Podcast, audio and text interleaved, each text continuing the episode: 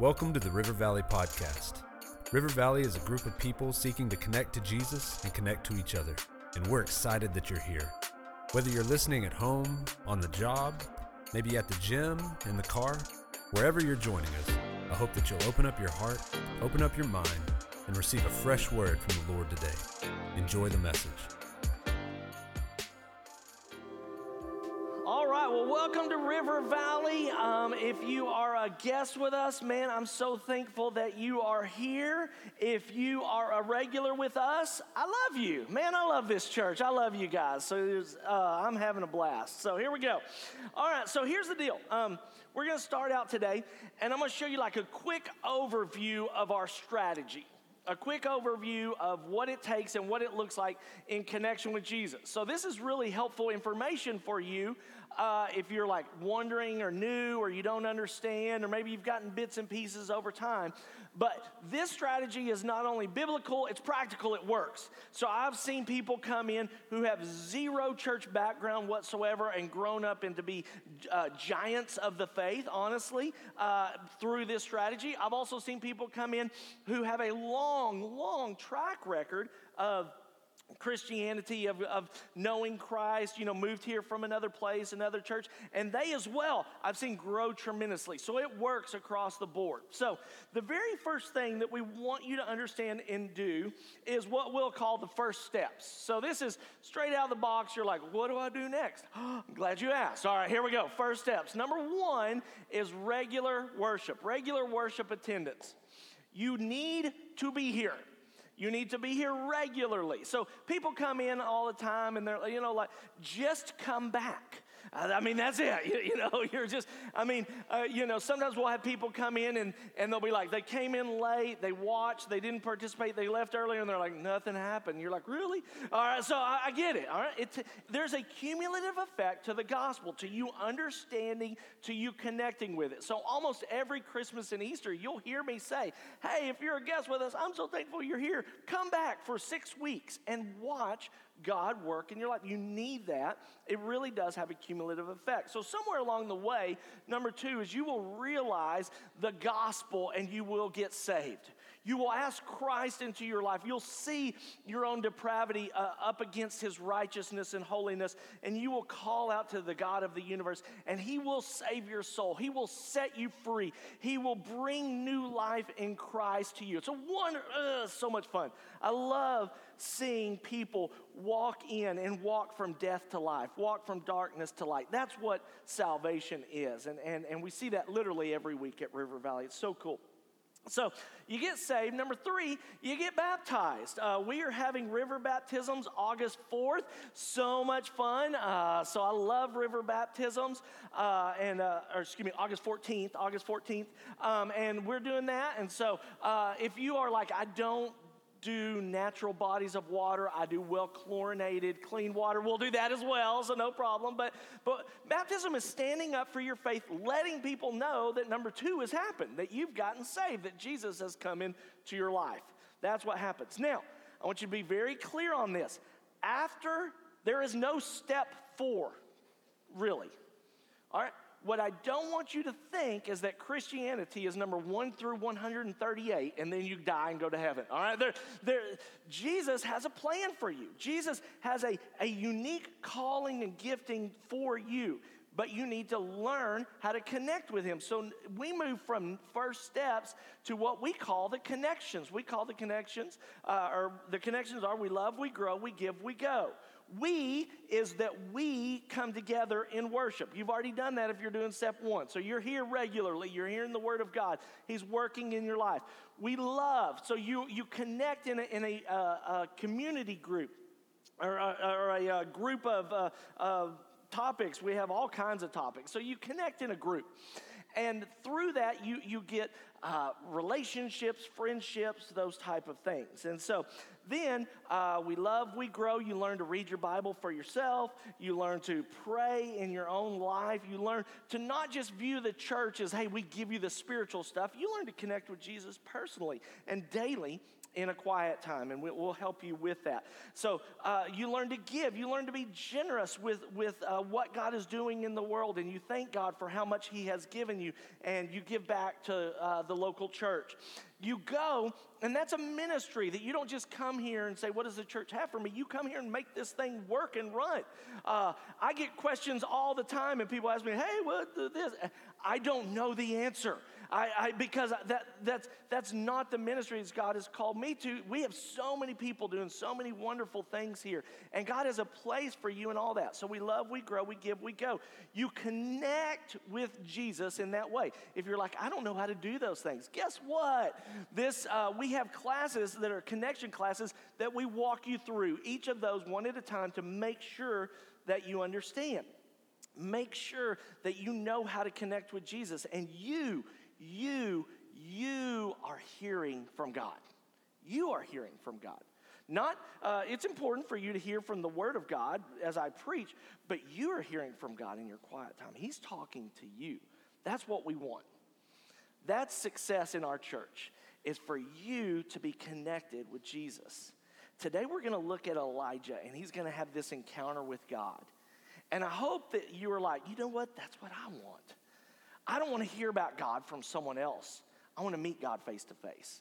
I want to encounter God face to face. Today, we're going to talk about what it looks like and what are some of the ways that you need to um, order your faith in order to have an encounter with God. You, you having an encounter with God. What does that look like? So today, we're going to look at 1 Kings chapter 19, uh, beginning in verse 9. So Elijah is the premier prophet of the Old Testament. He has had a million uh, great things happening. In fact, we're going to talk about those in a second. But all of a sudden, he's had this incredible encounter with God, and then he's fallen really quickly afterwards. He's, he's gotten depressed, he's gotten discouraged, he's not really uh, on the battlefield for Christ. He's kind of licking his wounds and, and um, bemoaning his situation. And so he's going to have an encounter with God at this moment. Uh, God wants to show him some things. And you and I can learn a lot from this passage of how to have an encounter from, with God. Like, what does it take? What does it look like in some unique ways? So, uh, 1 Kings 19, verse 9 says, He, entered a cave there. He spent the night. Suddenly, the word of the Lord came to him, and he said to him, What are you doing here, Elijah? So Elijah replied, I've been very zealous for the Lord God of armies, but the Israelites have abandoned your covenant, torn down your altars, killed your prophets with the sword. I am left alone, and they are looking for me to take my life. And then he said, Get out and stand on the mountain in the Lord's presence. At that moment, the Lord passed by. So he's having this amazing encounter with God. A great and mighty wind was tearing the mountains and was shattering the cliffs before the Lord, but the Lord was not in the wind. After the wind, there was an earthquake, but the Lord was not in the earthquake. After the earthquake, there was a fire, but the Lord was not in the fire. And after the fire, there was a voice, a soft whisper. When Elijah heard it, he wrapped his face in his mantle. He went out and he stood at the entrance of the cave. Suddenly, a voice came to him and it said, What are you doing here, Elijah? I've been very zealous for the Lord, the God of armies, he replied. But the Israelites have abandoned your covenant, torn down your altars, killed your prophets with the sword. I alone am left, and they're looking for me to take my life. Then the Lord said to him, Go and return by the way you came, by the wilderness of Damascus. And when you arrive, you're to anoint Hazael as king over Aram.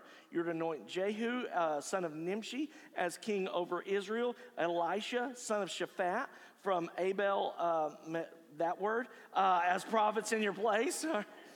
Come on, I'm from West Texas. I don't. Even, you're lucky I can read. Uh, and so. I practiced. I practiced that word. and I messed it up. All right, here we go. Uh, then Jehu will put to death whoever escapes from the sword of Hazael, and Elisha will put to death whoever escapes the sword of Jehu. But I will leave 7,000 in Israel, every knee that has not bowed to Baal, and every mouth that has not kissed him. And so Elijah has this amazing encounter with the Lord. Uh, you know, if you would know, like, my great prayer for River Valley is that every one of us would connect with Jesus, hear his voice, and do whatever he says every day. That, that would be just the most fan, including me, the most fantastic church in the history of the world. Every single one of us hearing God, understanding, and obeying Him every single day. Lord Jesus, may it be so. Amen? All right, so what does it take to get there? Why? Elijah has this incredible encounter with the Lord, and I wanna, I wanna highlight some of the things that are happening. So, first of all, I want you to look at the question that he asked him in chapter, in verse 9 and in verse 13. He says, What are you doing here? It's this great diagnostic question. What are you doing here? I mean, like, he's, he's asking him, Hey, hey, where are you at, Elijah? How's it going? But in a true sense, not just like, oh no, it's fine. You know, it's like in the old days, uh, Christians would often ask, How's your soul? That's what I mean. How? Where are you, Elijah? Not not geographically, yes, that, but but where are you with me? And, and so so two things. If you're going to have an encounter with the Lord, it's going to take number one self awareness, self awareness of what's going on with you. And that relationship can be greatly marred, uh, greatly hurt by you having sin in your life, you having lies in your life. We'll talk about that in a second. It's not that Jesus abandoned you at that point. It's not that he adopts you and unadopts you, but there is friction when you aren't right with God. And so that's what he's asking. Where are, or what are you, you doing here? Self awareness. So here's, here's the way that you get self awareness you listen to your internal stories. You listen to your internal stories. You and I tell stories to ourselves about ourselves all the time. And we've got to listen to those stories. What is Elijah's story? He says it twice, exactly the same. He said it a million times to himself. Well, Lord, I'm very zealous, but I'm the only one. Everyone else has abandoned you. I'm the only one here. And then he says, and they're trying to kill me. He, said, he says that twice, but he says it word for word the same. That's his internal story. That's what he's saying about his life, but he's not aware of some of the lies that he's saying in that. We'll go through those in a second. So here, you need to hear your stories because it helps you understand where you are with God and what lies you might be believing that are actually keeping you from the presence of God in your situation. So you really do kind of speak and think your reality into existence. I mean, you might be living in a world that, now I didn't say truth, I said reality. There's a difference. But you're living in a world, and the way you're interacting that world has a lot to do with what's going on in your head, how you're speaking and thinking about it. And so we've got to be careful that we've got to, from the get go, not just come to, come to God and just tell Him all these internal stories and go, oh, You're right. I'm so sorry, Elijah. I, I didn't know. You, no, God, God understands truth, but Elijah's believed a lie. Now, this happened to me. This happened to me. I have always, I don't know if you, if you grew up in church, I'd heard this, this term all my life, root of bitterness. You ever heard that term? I heard that term, you know, you be careful a root of bitterness doesn't grow into up in your life. I am a, I'm a very optimistic person. I'm very optimistic. I can look at myself in the mirror right now without a shirt on and think I am like three sit ups away from being a major stud. I, I mean, I'm, I am. I, I, I, am optimistic to the core. And so, so here, oh, this, this being years ago, but I prayed a very specific prayer. I prayed, and I thought that God had to answer it because of the way I understood Scripture. And so I, I thought I, I prayed a very specific prayer. And uh, not only did God not answer that prayer, every I, I prayed for three specific things not to happen during a certain season of our life because I knew I knew that uh, it was kind of financial in nature. I knew we couldn't afford it. I knew we were going through some things, and so I prayed for three very specific things not to happen. And within two weeks, all three of them happened. Uh, I, I, I, in fact, I really didn't think it was that big of a, of a request because they weren't. It, it, wasn't like I saw them building. It was like all of a sudden they just happened, and and and and and so what was interesting about that situation was um, how I responded to it. I responded by believing that the reason these things happened was because of some things that had happened in my past, and I started getting bitter. I started getting angry. I was angry at some things that had happened way in my past. And that was the reason that these things were happening. And I came to Melinda one day and I said, Here's the deal. I said, You know, we're going through this, this season, it's pretty tough. And I'm saying these things to myself, and I know they're a lie. I, it wasn't like I was fooled into believing, I knew they weren't true. But I couldn't stop saying them and I couldn't stop believing them. And I was getting, and I told her, I'm getting angry and I'm getting bitter and, I, and I'm, I'm getting frazzled at, at, and I can't stop it. Like I, I, can't, I can't, and, and I praise God in that moment uh, that even though I was, I was kind of messed up, but I, I was self aware enough to know that I was. You know what one of the most amazing things about self awareness is? And here, this is like gonna liberate you so much. Because you're afraid if you acknowledge to God uh, that I'm messed up, that I'm believing a lie, that I'm addicted to this, or that I, I can't get out of this, or these things are happening. And if you're afraid, then God's gonna go, it's about time, we'll clean it up, fix it. And that's not what He says. He's not trying to get you to have self awareness so that you can implement some sort of self improvement program. That's not what Christianity is about at all. I mean, not even close. The story of Christianity is you're messed up and you can't fix yourself. And so when you come to Jesus and you acknowledge that you've got problems and sin, that self awareness, he's like, oh, good. Now watch me change you. That's the story of Christianity. And I went and I got counseling and I got freedom and I got truth and I don't believe those things anymore. They don't dominate my life. I have, I have, I true, I mean, God, like in a moment, it's a, it's a really long story, but God in a moment freed me from the lie that I had believed. God in a moment freed me from the anger and the bitterness that I felt building up that I couldn't get rid of. If you're going to have an encounter with God, the worst thing that you can do is not be self aware of the fact of why you need an encounter with God. Because He wants to free you and forgive you and cleanse you and protect you and change you. You don't have to fix all the things that you are understanding. You just have to see them so that you can bring them to God and then God watch watch God work in those situations. And so I think that's helpful for you. But you got to be careful here because some people come in especially if you're a guest with us. Let's be honest. If you're new to Christianity, some people come in and they think this is the way I am, and they want Christianity to stamp that you're okay. And they want you to feel, and that's the story of, of so much of, of the belief system of our day. It's like you can be anything, do anything, and that's all right. And that's, that's not what we do here. Let's be real honest. That's not what we do here at all. We put ourselves up against a holy God and we say, without His righteousness, holiness, and forgiveness, we are in a world of trouble. But He is great and greatly to be praised for His way that He forgives us. So, self awareness is where that starts. Number two, uh, what are you doing here? That's an actual geographical question, it's situational awareness. Where are you at? Where are you standing right now? What, what's going on? You're like, Elijah has, has run from God. We found out last week about 112 miles, has left everyone behind, has gone off by himself. He's living in a cave right now. And God is like, hey, what are you doing here? Why are you right here? And, and, and God doesn't want him there. In fact, God tells him, hey, repent. He says, go back the way you came to Damascus. You're not supposed to be here. This is not where you are supposed to be. And so you need to go back. That's what repentance is. Repentance is a picture of you going one way, realizing you're going the wrong way, and you turning around. Situational awareness is, is the, that idea of like, man, I, some of the reason that I'm in this place, in this problem, is I have walked willingly into it. God didn't put me here. God sent people all along the way of going, don't do that, don't do that, don't do that.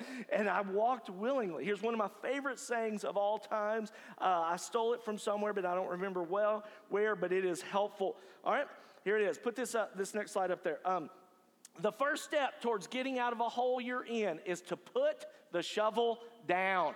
I love that saying. You're like, I'm in such a hole, I'm in such a hole, I'm in such a hole, and God help me out of the hole. And God's like, let's stop digging the hole first. Let's stop making the situation worse. Get out. I mean, you're like, I can't get out of the hole, it's so deep. And God's like, that's true, but let's stop making it deeper. That's situational awareness. That's understanding of like, I have made a series of bad mistakes, and now I'm asking God to forgive the consequences, and God's saying, let's work on your actions. Let's work on true repentance. You start doing right. I love, love that idea. That's what we do. Uh, we'll, we'll, celebrate the Lord's Supper in a couple weeks. That's why at the, the beginning of, these are why at the beginning of the Lord's Supper, he says, make sure and examine yourself. Make sure and look. Because the worst thing that you could do in the Lord's Supper would be come to Jesus and his forgiveness of sin and his blood spilled on our behalf as if you didn't need it. as if I was worthy to take it. No, no, no. We come to Jesus and we come to the Lord's Supper and we say, man, I have, I have really made a mess of this situation. And so the first is a diagnostic question to kind of figure out where, what are you doing here? The second way to encounter God is to examine the internalized lies that you've believed. To look at the way that you have believed that, that truth is portrayed and it's portrayed in a lie. So I want us to look at the statement that Elijah says, and I want us to look at, at the lies that he's believed. Let me, let me read it again uh, for you. He says it in verse 10 and again later. He says, I've been very zealous for the Lord, the God of the armies, but the Israelites have abandoned your covenant. They've torn down your altars. They've killed your prophets with the sword. I alone am left, and they're looking to take my life. So there, there, he has internalized several of, of these lies. Now, lies are weird because most of the time lies are, are embedded in uh, there, there's a mixture of truth and lies so some of what he says is accurate, uh, it, but, but incomplete. And so I want us to look at what he's actually saying here and the internalized lies that, that we can believe because they keep us uh, from acknowledging and really and truly encountering God. First, he, first of all, he says, so he says, all the Israelites have abandoned God. So, so the first internalized lies that he believes is he is living in the past. He is living in the past. In other words, what he says was true a few weeks ago, but it's no longer true. It's drastically different. He stood up on Mount Carmel, you remember, and he called down the fire, and the people of God turned back to him the people of God repented. The Bible says there were, there were many up there. So, so all of these leaders are up there and they see their wickedness and they see that they followed a false God. They go home and they tell their families. And so, yes, there was a time very recently that a lot of people were not serving the Lord, but that's not true anymore. In fact, uh, Israel at this point is experiencing revival. People are coming back to God all over the place, but he's living in this I'm the only one, everyone else is not serving you. That's not true. That's a lie that he's believed. That might have been true in the past, but it's not true now.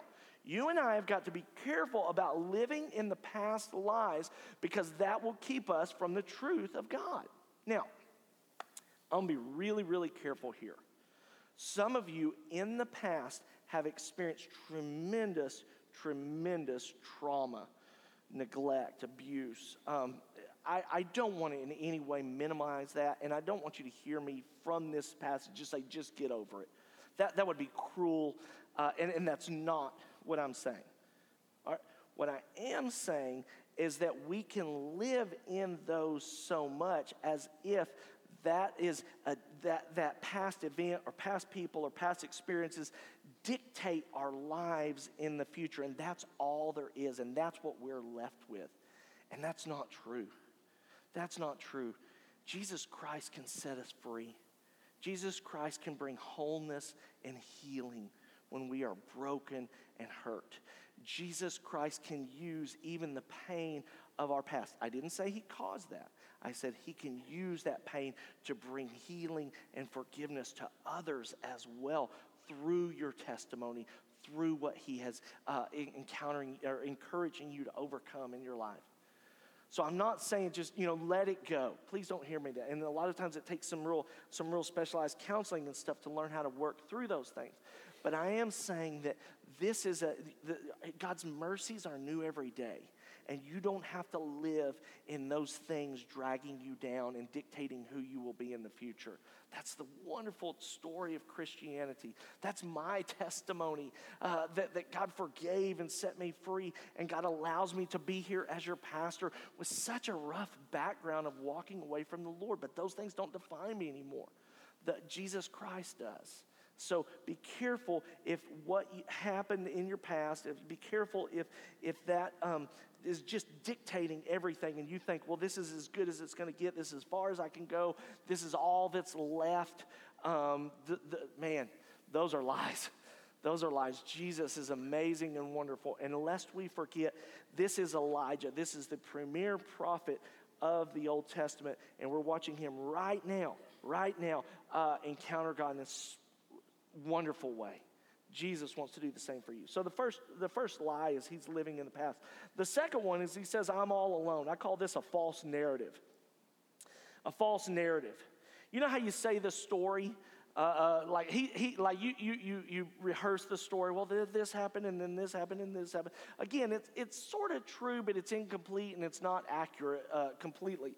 This that's what he's he's saying. And his narrative is, "I'm all alone." Well, first of all, he left his servant and he walked away from the people of God. So so yes, at this moment you're all alone. But what he's really saying is like, "I'm the only, this is it. Like there's no other godly people around me." He knows that's not true because he encountered encountered Obadiah, and Obadiah says, I've got 100 prophets, basically 100 preachers uh, who are still godly. And God corrects him again in a second. And God says, Here, there's 7,000 who hadn't bowed a knee uh, to, to, to a false God in Israel still. And he's saying, And now there's all these people coming back. It's not true. He's not the only one. It's absolutely, it's a false narrative. He's telling himself a story that just isn't true, that just isn't accurate, that just isn't real in his life. And so, so be careful in, in that. If you're, um, sometimes we're living in the past and therefore we tell a false narrative. And I'm here to tell you there is freedom from sin. If you are um, caught up in sin, there's freedom for sin, from sin for you in Jesus Christ. I, uh, I talked to you last week uh, and, and mentioned it again uh, of, of, you know, that I, I, fairly regularly do counseling. I have to watch a lot of things in my life um, and uh, to, to kind of keep my anxiety and depression kind of focused. And so a lot of you, uh, you know, said you really appreciate that.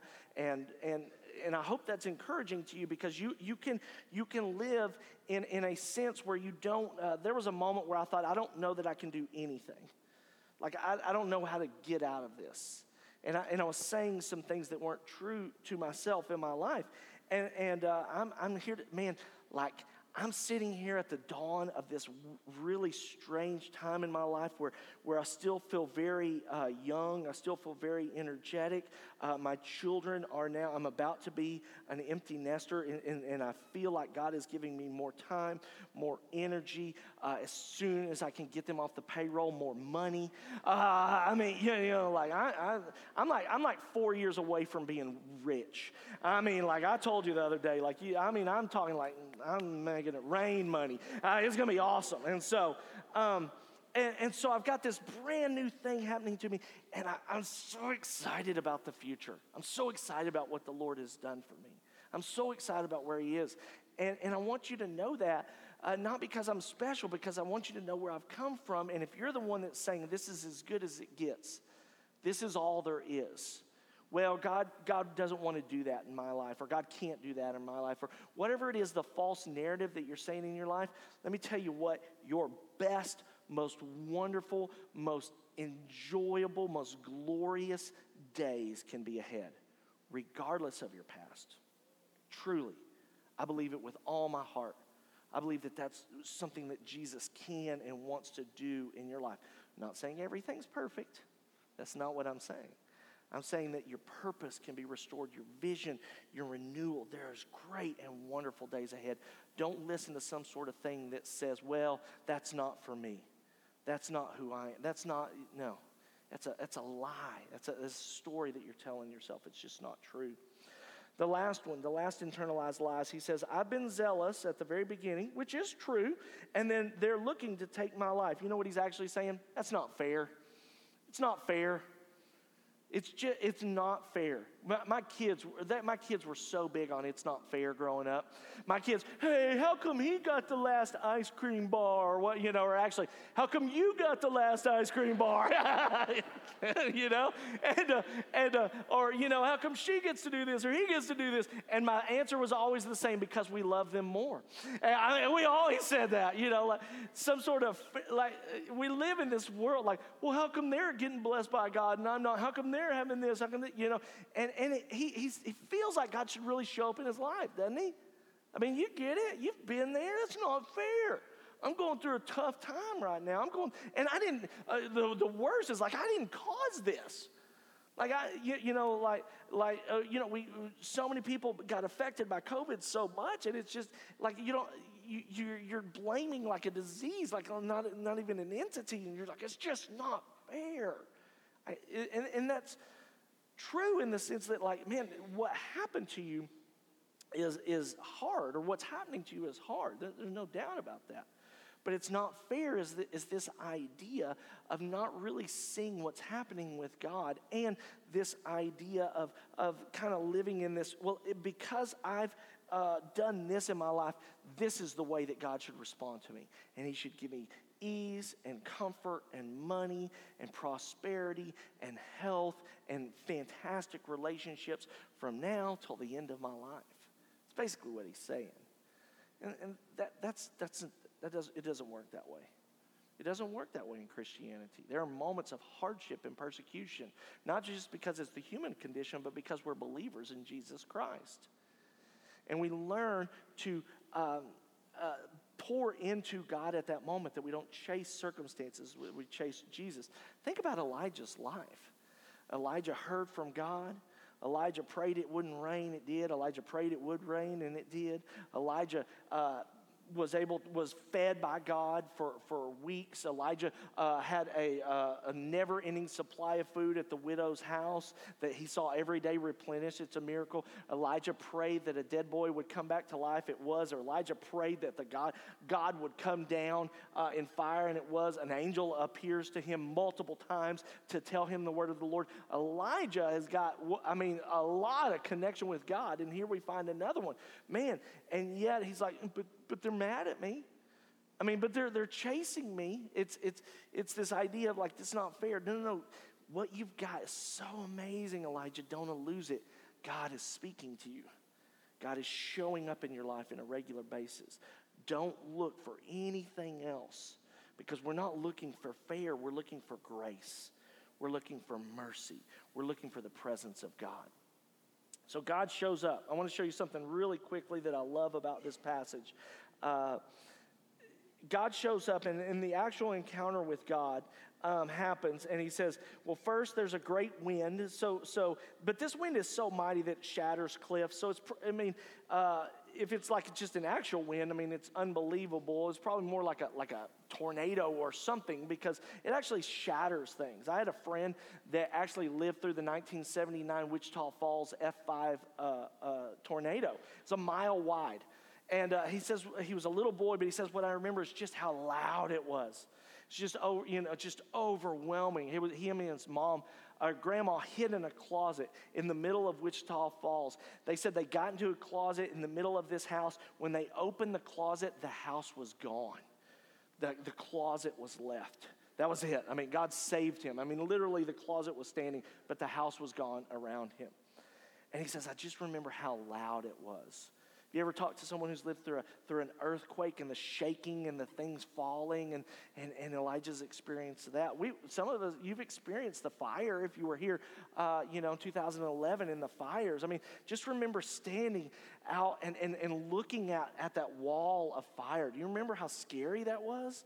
I mean, it was just, it was unbelievable, that massive wall of, of smoke, and then every once in a while you'd see that fire coming out of it. Uh, me and a couple of friends one night, uh, we really rednecked it pretty bad, and we were living in Tahitian, and we snuck back in uh, when you weren't supposed to go in, and because we wanted to check on our houses. And uh, I'll never forget, like we got in the middle, and there was like there was trees on fire on both sides of the road in some of the places that we were driving, and uh, and I wasn't like this is awesome. I said we're gonna die and no one's gonna feel sorry for us because we're stupid. We should not be here. I mean, it was it was so scary. And my friend was like, I know, you know. I, like, I mean, I was like, I know, you know, like we're gonna die. And, and, and it was it was it was so so scary, so frightening. And uh, I, I see all of those things. But did you see what happened with Elijah? I mean, he heard the wind, he, he saw the earthquake, he saw, and he saw the fire, but nothing rattled him. And then when God, when God spoke, he, he covered his face. God's voice is mightier than the most powerful uh, you know, forces on earth. God's voice is, is, is unbelievable. But here's, here's the, the way I worded it we live in a shouting world, but we serve a whispering God. And we really do. We live in a world that just just clamors for our attention, that just shouts, look at me, look at me, look at me, look at me, listen, listen, listen, you know, all the time. Breaking news, breaking, there's like 24 hours of breaking news all the time, you know. And, and, er, and, and it's a world that shouts at us. And God says, if you want to hear my voice, you've got to turn out the shouting because I'm a whisperer. I'm not going to compete with all of those other things. I'm going to speak when you are, are alone. That's why the Bible says, go alone into your inner room, close the door. It's just me and you. And when you shut out the world and you leave your phone in the other room and you don't, you know, try to multitask being with God, then, then, then he, he shows up.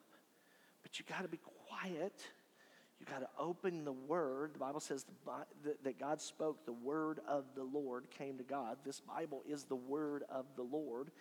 And he shut out the world and all this shouting. And guess what? God spoke. God spoke. But he had to break through some lies. He had to break through um, uh, some, some helping Elijah understand that he needed God, some self awareness, some situational awareness. And God spoke to him. And he wants to do that with you. He really and truly does. He wants to speak with you. You've got to, got to learn to sh- cut out the shouting, and you've got to learn to approach Him in truth. And when you need grace, tell Him. Now, I'm going to end different today. How many of you have been to River Valley in, for 10 years or more? Raise your hand. 10 years or more, all right? So, you know, these, these people can tell you almost verbatim how the rest of the sermon goes. All right? Because, I mean, I just sort of like, hey, Jesus loves you. He wants to forgive your sins. Uh, you know, he died on the cross for your sins. He was buried. He was raised. I mean, it's not spectacular in the, the, the format that I do. Uh, it's spectacular in the power of the story. But I'm going to do it from a I'm going to do it from a prophet standpoint today. So even if you've been here 10 years or more, don't switch out because you ain't never heard nothing like this. All right? So.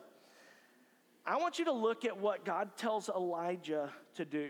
He, go and anoint three, uh, two kings and one Elisha who will take over for him, but three men in general. And he says, he says they're going to kill the enemies of God. That's what he says. He's very, very clear at this point. So I often end with God loves you and wants to forgive you, and that's absolutely true. And that tends to be more of my personality. But I'm going to end the way that this text ends today because we can't do any different. This is what God tells us. It is absolutely and totally true that God will destroy his enemies. And I'm talking about people who are against him. God does not want that for your life. Jesus came to set you free from sin and death and hell. Jesus died on the cross for your sins. Jesus proved his power in the resurrection. But if you reject Jesus, or if you come in with an idea for Jesus that this is the way I am and I want you to just sprinkle, it's all fine, then the Bible is very explicit that He will destroy His enemies. And if you turn your back to God, then He will let you go. It's not what He wants, it's not what He designed, but He will. And there is a real punishment there's a real judgment that comes in the last days for those who have rejected the grace of Jesus Christ, of which you are now accountable because you are hearing it right now. And if you reject Jesus, if you say no to his offer of forgiveness and his offer of eternal life, if you tell him that I'll do it sometime later, or I don't like the way you do this, or what about this, and you reject who he is as if you are God and as if you get to design your future, then there is a judgment coming. There is a punishment coming, and Christ will destroy his enemies in the last day. And you're not hearing clapping right now from our people because we hate it.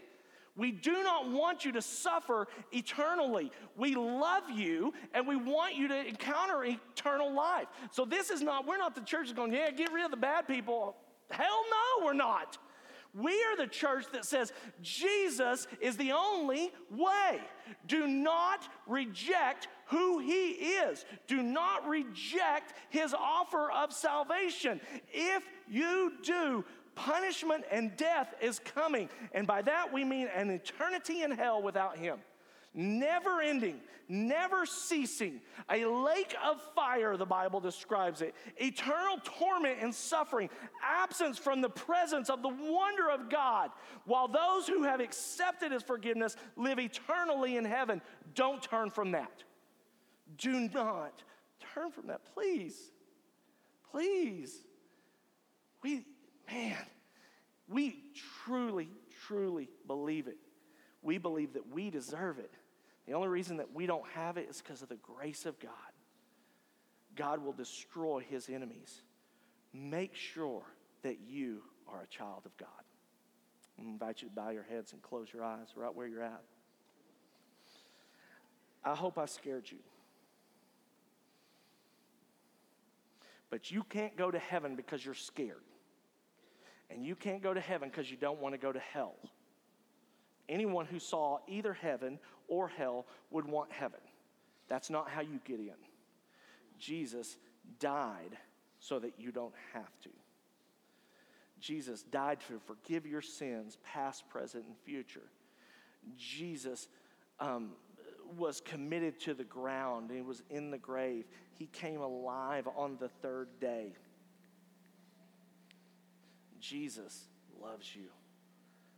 Turn from yourself, turn from your sin, turn from your ways, and offer your Jesus, I want to give you my life. Let him be the Lord of your life. Let him be the Savior of your soul instead of condemnation and judgment, receive grace and forgiveness. Bible talks about not only do we get that, you get rewards in heaven. How it's so crazy. Let Jesus forgive your sins and set you free today. You can do it. I, I cannot do it. You acknowledge your sin. If you'll acknowledge your sin right now, just not, I'm a sinner. Think of your sin. If you will, Tell him, I don't deserve this, but I'm going to humbly ask you to forgive that. Watch his death on the cross for your sin. That's why he died. For my sin and your sin. And if you will declare, I want you to be the Lord of my life, God, like I'm going to follow you, Jesus, then you can have eternal life.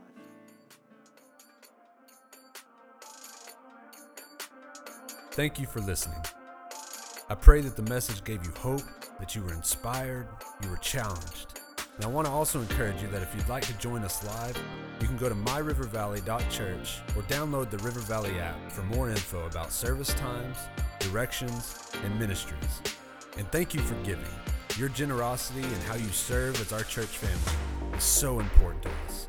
You are helping reach people for the gospel of Jesus. You can go to myrivervalley.church slash give for more details there as well. We'll see you next week.